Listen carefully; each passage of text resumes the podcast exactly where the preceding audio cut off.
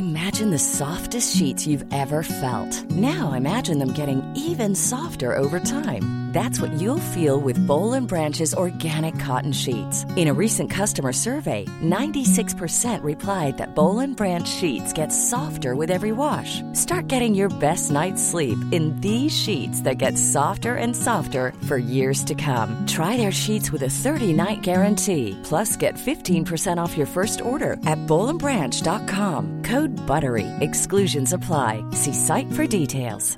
Quality sleep is essential. That's why the Sleep Number Smart Bed is designed for your ever-evolving sleep needs. Need a bed that's firmer or softer on either side? Helps you sleep at a comfortable temperature? Sleep Number Smart Beds let you individualize your comfort, so you sleep better together. J D. Power ranks Sleep Number number one in customer satisfaction with mattresses purchased in-store. And now, save fifty percent on the Sleep Number Limited Edition Smart Bed for a limited time. For J D. Power twenty twenty-three award information, visit j d power dot com slash awards. Only at a Sleep Number store or sleep number dot com.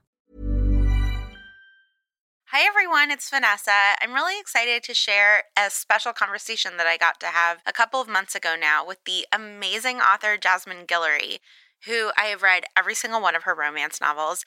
And Jasmine is a personal inspiration for me because I'm turning forty in a few months and I still have not published my first romance novel. And Jasmine did not publish her first romance novel until she was forty-two. So I feel like I have two years to pull off becoming the next Jasmine Guillory. Big shoes, but a girl can dream. So you're going to hear Jasmine and I have a conversation about how she started writing romance novels, which, as you all know from season one of Hot and Bothered, is a topic very close to my heart. And you'll hear us talk about her latest book, While We Were Dating, which I hadn't read when I interviewed her, but I have, of course, since read. And it's fantastic. So I hope that you enjoy this conversation between me and the great Jasmine Guillory. Pick up any of her books as a post-holiday gift to yourself. And happy, happy holidays. Happy New Year. I'm Vanessa Zoltan, and this is a special episode of Hot and Bothered.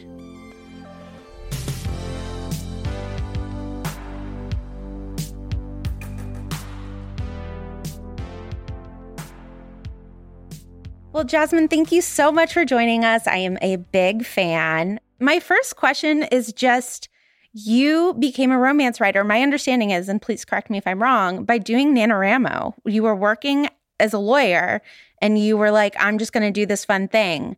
And you, you know, accidentally wrote The Wedding Date, an amazing romance novel. So please tell me about that experience. Yeah. So I started writing like relatively late. I think a lot of writers like have this story. They started writing when they were seven years old. And that's not, you know, my journey to writing. I was a big reader my whole life, but I really only started writing after I had been a lawyer like ten years or so. And so I had written one and a half books before that, but neither of them was romances. Both of them were sort of like young adult romance, but none of them was like a regular romance novel. And then I had taken a break from writing for a little while. And then I was reading a ton of romance and just having so much fun reading it. And so then at one point I kind of had the idea for The Wedding Date. And I kind of jotted it down. Like with all of my books, I start everything with a note on my phone. So I sort of like had the idea and then kind of kept adding little things to it, but I hadn't really committed to myself that I was going to write it. And then a friend of mine texted me. So NaNoWriMo, you know, is the National Novel Writing Month. November is their big month, but they also have months in April and in July that are sort of a little bit more low key. And a friend of mine texted me like March thirtieth, I think, one year and said, me and another friend are going to do Nano in April. You should do it with us. And I sort of like thought about the note on my phone with this idea I had. And I was like, okay. And then I spent like a day and a half really kind of coming up with a sort of outline for the book. And then I just dove in. And so I wrote the, the first fifty thousand words of The Wedding Date in that April. And then I kept going. I wasn't writing as fast after you know finished, but I kept going with it and finished the first draft of The Wedding Date like in June of sometime that year, and then spent a long time revising it. And that's when I kind of started reaching out to agents, and that was the book that got me my publishing deal. I feel like that's the dream story for writers, right? It's like I just banged it out, you know, in some passionate fit. And then, of course, we hear the real story of like, and then it took months of revisions. Yes. Exactly. Why did you decide on romance as a genre? What do you love about the genre? Yeah, so I had been reading a lot of romance over the past few years before that. I had gone through a really stressful time. I had kind of a medical crisis, and reading romance was so soothing then. I think you go into it knowing that it's going to be a happy ending. And I think that people kind of scoff at that sometimes, but that's really what I needed. You know, I needed to start a book where I wasn't anxious while I was reading it. And yes, like difficult things happen in romance novels. Like people go through stressful times. There's a lot of up and downs, but I needed to go into a book knowing that the end was going to make me happy, that if someone introduced a puppy in this book, nothing was going to happen to the puppy. Like, I think that's something you could know in romance, right? And so I was reading it for a while. And at first I was reading a lot of historical romance. And I remember thinking, this is so fun, but I don't think I could write one of these. And then I started reading contemporary romance and I was like, oh yeah. Yeah, I want to do this. And so I think that's kind of how it started, is I was just reading a lot of it, and it made me really realize that that's what I wanted to do. And and once I started writing The Wedding Date, I was just having so much fun writing. Like, I couldn't yeah. wait to get home and write, you know, at night. And I was really consumed by the story. And I had that feeling like, Like that feeling that you get when you can't wait to get home and keep reading your book. Like that's how I felt about writing it. And so yeah. that has really been what has kept me going for the past six or seven years as I have been writing and kind of on this publishing journey, is that fun that I have when working on a book. Yeah. I, I feel like romance is a genre that actually contains a lot of subversiveness within it, right? It tends to be a place that people think of as antiquated and anti-feminist, where it's actually like a place where quite radical feminism and anti-racism and like pro-gender fluidity can happen. And your books often take place in political worlds or deal with really political issues. And I'm wondering how you feel as though romance can actually serve for these like really radical, exciting purposes.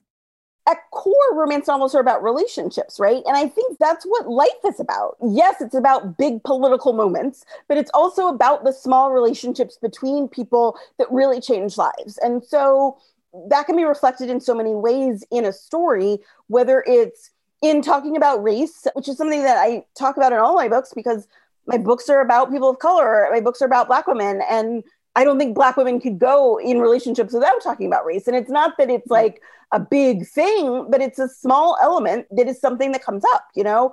I think people talk about body image and about mental health and about politics in the way that people do in real life. Like things that I talk about with my friends all the time are reflected in intimate relationships that we have with people and books about those. And so I think romance really can deal with that in a way that like makes people think, but isn't the core of the story, because the core of the story is the relationship, but that plays a role in every relationship you have, you know, all those things. Right. So I am a Jasmine Guillory completist, except for your most recent book, While We Were Dating. But something that I have noticed and love about your books is the like flirtation with fame and power. In Royal Holiday, like you meet the queen. And in several of your other books, you meet the mayor of Berkeley, or at least are like in the office of the mayor of Berkeley. And in this one, you have a full out movie star as one of the main characters. And that makes total sense to me as like escapist romance. But I would love to hear you talk about why you straddle that line in your plots, what what purpose that serves. I mean, kind of initially, there's been a lot of plots around politics in my early books. And I think partly that was because I've worked in politics in my career. It was something that I thought about a lot. And I think that kind of like celebrity and fame is also something that I've thought about a lot, just in the way that Americans think about celebrity and deal with celebrities, right? Because there's a whole separation, which, you know, there's like the public side and the private side. I think there's kind of a constant criticism of celebrities, but also a constant like hunger for news about celebrities. And so it, it really makes me think about how do we treat celebrities? Why are we constantly criticizing them, but also want to know all of the latest news? And what does that do to the to the people on the other side? You know, what do they think about? How do they deal with it? And especially when it's a Black woman who get just a higher level of criticism in anything that we do. And so that was really something that I was really interested to explore in this book. Yeah. I mean, something that we talked about in our last season of Hot and Bothered was we were tracing the power dynamics within Jane Eyre. And I, I think that that is something that you explore a lot within your books. You have women with a lot of power and often with more traditional power than the men, and women who are sort of training men to respect that power, right? And are saying like, no, actually, you have to treat me like this. I don't care that you're a senator. You still have to ask my permission before you do things. And I'm wondering what you want women, and maybe especially Black women, to be taking from your books about power, about their own power. At core, I want people to know that they're worthy of like respect and love. You know, I think those are the most important things for me. And I think it's hard to think about both at the same time, right? Because so many people think that, oh, well, I can only get one, or, well, he treats me fine, so do I love him? That doesn't matter. And so I think it is important to really know your value and know that you have value. And that's something that constantly Black women get beaten down through the media, through the way we get treated in the world, through other people. And so my goal in my books is really to lift us up and to think about, like, these are all the things that we can do. People don't treat us well, but that's okay. We can treat ourselves well. Yeah. And I think one of the things that I love so much about your books, what I hope for them is that they are training people to demand things that your characters demand, right? Because your characters' needs get met. Like, they demand things from their boyfriends and partners, and th- the compromises are made and the men rise up to meet them. And I'm like, yes, that is what we all need in our lives, is to learn that we're allowed to ask for things, and that is the only way that people are going to give them, right? Because people do not want to give up their power unless it's demanded.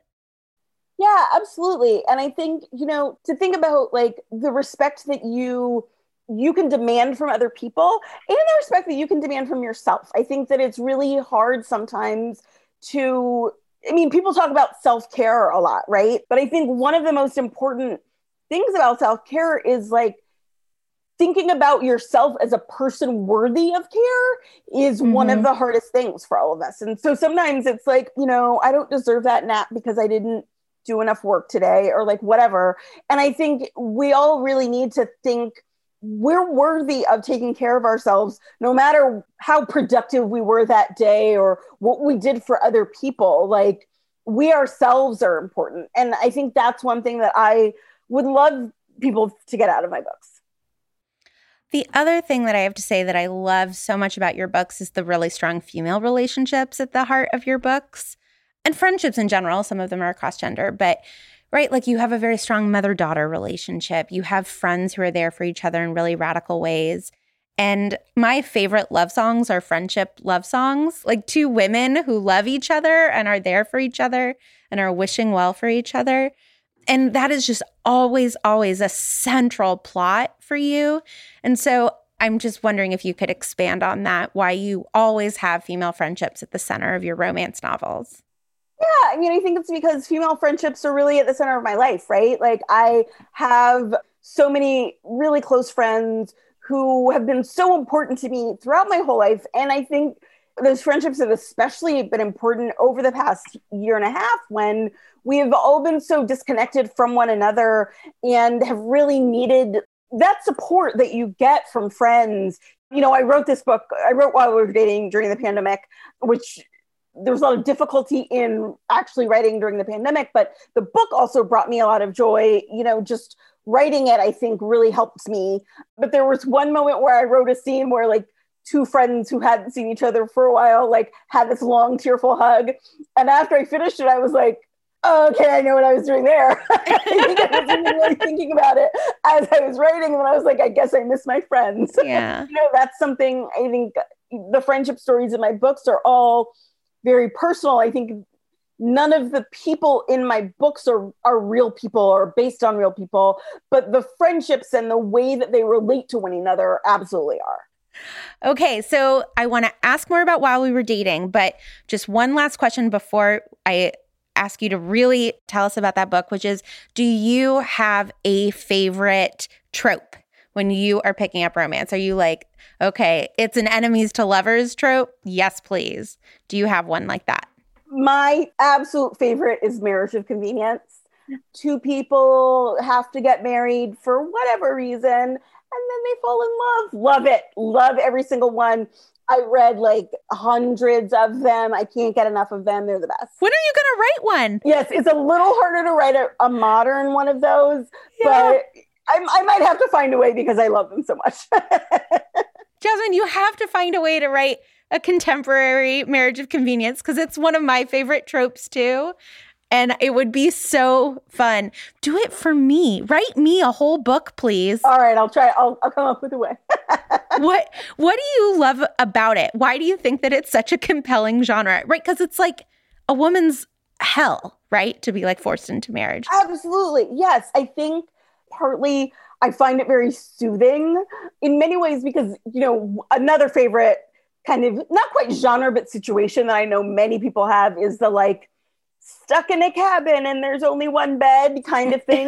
And I yeah. feel like a marriage of convenience is kind of a, a broader version of that, right? Like they're stuck in a house together and they have to like make their way with one another around all of that. And so like they're having awkward conversations over the breakfast table or whatever.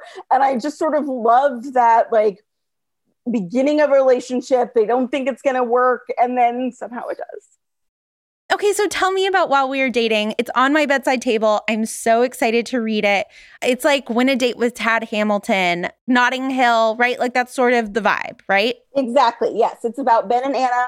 Ben is an advertising executive. Anna is the um, Hollywood star that is in his most recent ad campaign. They're immediately attracted to one another. They know that they can't actually do anything about it, though, because they're working together. It's a short amount of time. They both have lots of other stuff going on.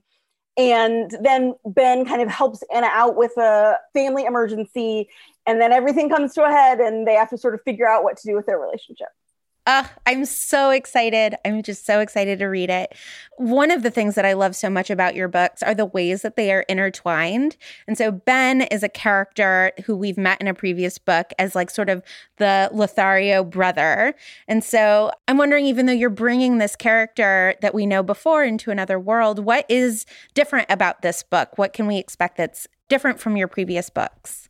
Yeah, you know, it's always fun to kind of revisit a character and see them through their own eyes as opposed to somebody else's. Yeah. Ben is kind of the Lothario younger brother, but he is a whole character on his own. Like that's not his whole personality. And so it was really fun to explore that and really think about who Ben was. And also there's a whole, you know, there's a lot about mental health in this book. I think it was sort of partly accidentally, I think, because in The Wedding Party, the book that Ben was previously in, um, his brother at one point is kind of complaining about his younger brother and says, you know, my brother always talks about going to therapy. I think he just likes to go because he gets to talk about himself. And I kind of realized at one point I was writing like, oh no, I had that line in that book. I guess I have to think about why actually Ben went to therapy. And so that was one thing that I really kind of had to think about and thought about as I wrote really who Ben was. And so it is a little bit because he likes to hear himself talk, but it's not just that. And so really kind of thinking about that and why he is attracted to Anna and what kind of relationship they have was a lot of fun for me to deal with. Yeah. I love two things about that. One is that I love that you like wrote yourself into a corner and you were like, okay, that's what I got to do now. That seems very marriage of convenience to me. Like this seems like you are someone who feels free by constraints. You're like, okay, I got to make this work. And the other thing I love is, and this is something that I feel like you do in all of your books, is that, again, it's just like a little bit subversive, right? Like to talk about mental health in a romance, or you have in Royal Holiday, you have an older couple that like so sexy. And I love imagining like fifty-year-olds and sixty-year-olds like having romantic sex lives, right? And interracial relationships and cross-power relationships and women who aren't size fours. Like these are just like things that shouldn't be subversive in any way in twenty twenty-one. And you just do it and never treat it like it's a big deal to talk about these things. Yeah, I mean, I think those are the relationships that I see and experience in normal life. Yeah. And so that's what I wanted to write about, um, you know, and that's what feels like right to me to write about. Absolutely. Okay, so last question. If you could press one romance novel into everyone's hands in the world, what would it be? That is a great question. I really love Helen Huang's books. I think the way that she writes about neurodiversity and romance and relationships is really so fun to read, and you learn so much and it feels so honest. And I think I would press all of her books into everyone's hands. Yeah. The Kiss Quotient, my friend Marissa, who recommended it to me, she was like, you will never find one hundred pages of making out hotter in your life. And I, that was absolutely my experience of reading it. Yes, so. I loved it. Well, thank you so much for taking the time to speak with us. Everybody, I have no doubt, should go read While We Were Dating. But also, I can personally recommend your entire catalog, which also, like, how freaking prolific are you? I feel like well, it's like a book a minute. And thank you. Like, keep them, keep them coming. Well, thank you so much. And thank you so much for having me. You've been listening to Hot and Bothered. We are in between seasons right now, but we are gearing up to hopefully do a deep dive into Pride and Prejudice in March. So if you'd like to help get us there, please consider supporting us on Patreon at patreon dot com slash hot and bothered rom pod. If you love the show, please leave us a review on Apple Podcasts. We are Not Sorry Production. Our executive producer is Ariana Nettleman. Our associate producer is Molly Baxter, and we are distributed by ACAST. Thanks again to Jasmine Guillory, and be sure to check out her new book or any of her amazing books. Thanks also to Laura Glass, Julia Argy, Nikki Zoltan, Stephanie Paulsell, and all of our patrons.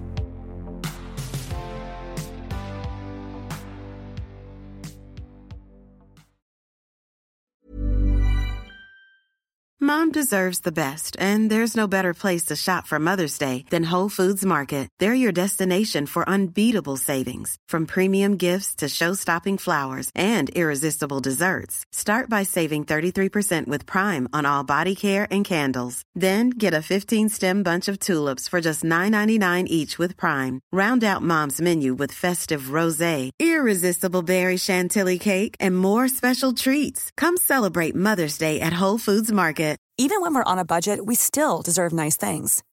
Quince is a place to scoop up stunning high-end goods for fifty to eighty percent less than similar brands. They have buttery soft cashmere sweaters starting at fifty dollars, luxurious Italian leather bags, and so much more.